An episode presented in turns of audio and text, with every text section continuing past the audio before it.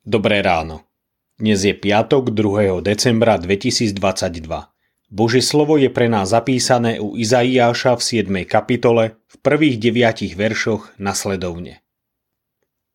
Za dní judského kráľa Áchaza, syna Uzijovho, syna Jotáma, pritiahol sírsky kráľ Recín a izraelský kráľ Pekach, syn Remaliov, k Jeruzalému do boja proti nemu. Ale nevládali bojovať proti nemu keď oznámili domu Dávidovmu, Sýria táborí v Efraime, zachvelo sa mu srdce i srdce jeho ľudu, ako sa chvejú lesné stromy od vetra. Vtedy hospodin riekol Izaiášovi. Výjdi i so svojím synom Šeár Jášubom naproti Acházovi ku konci vodovodu horného rybníka na cestu k Valchárovmu poľu a povedz mu.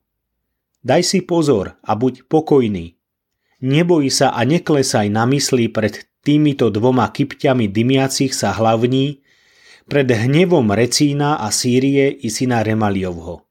Pretože Sýria s Efraimom a synom Remaliovým zaumienili si zlú vec proti tebe hovoriac.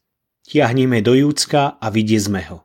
Očtieme ho pre seba a urobme v ňom kráľom syna Tabélovho.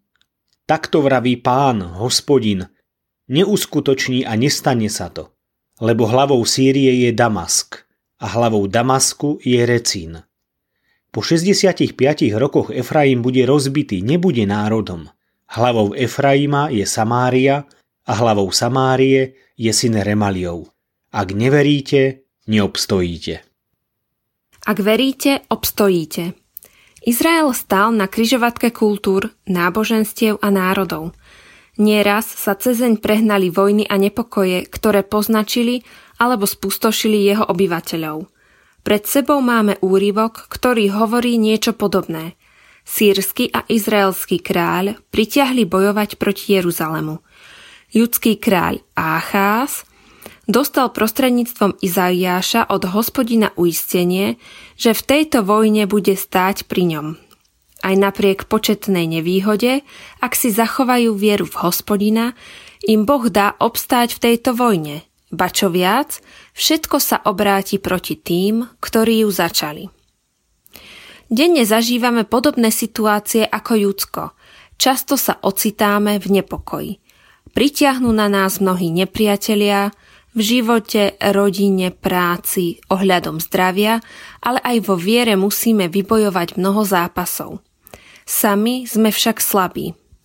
Niečo sa nám možno podarí, ale mnohokrát zlyháme.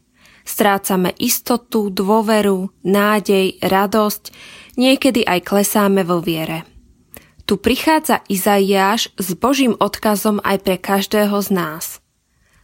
Ak neveríte, neobstojíte. Sami nemôžeme obstať v nejakej skúške – Jedine s vierou a dôverou v hospodina máme v našich životných zápasoch a skúškach isté víťazstvo.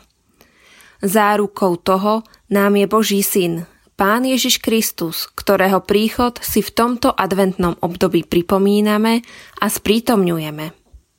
Nech je s nami aj dnes. Ak veríme, obstojíme. Zamyslenie na dnes pripravil Peter Švehla. Myslíme vo svojich modlitbách aj na cirkevný zbor Veľký grob Čataj.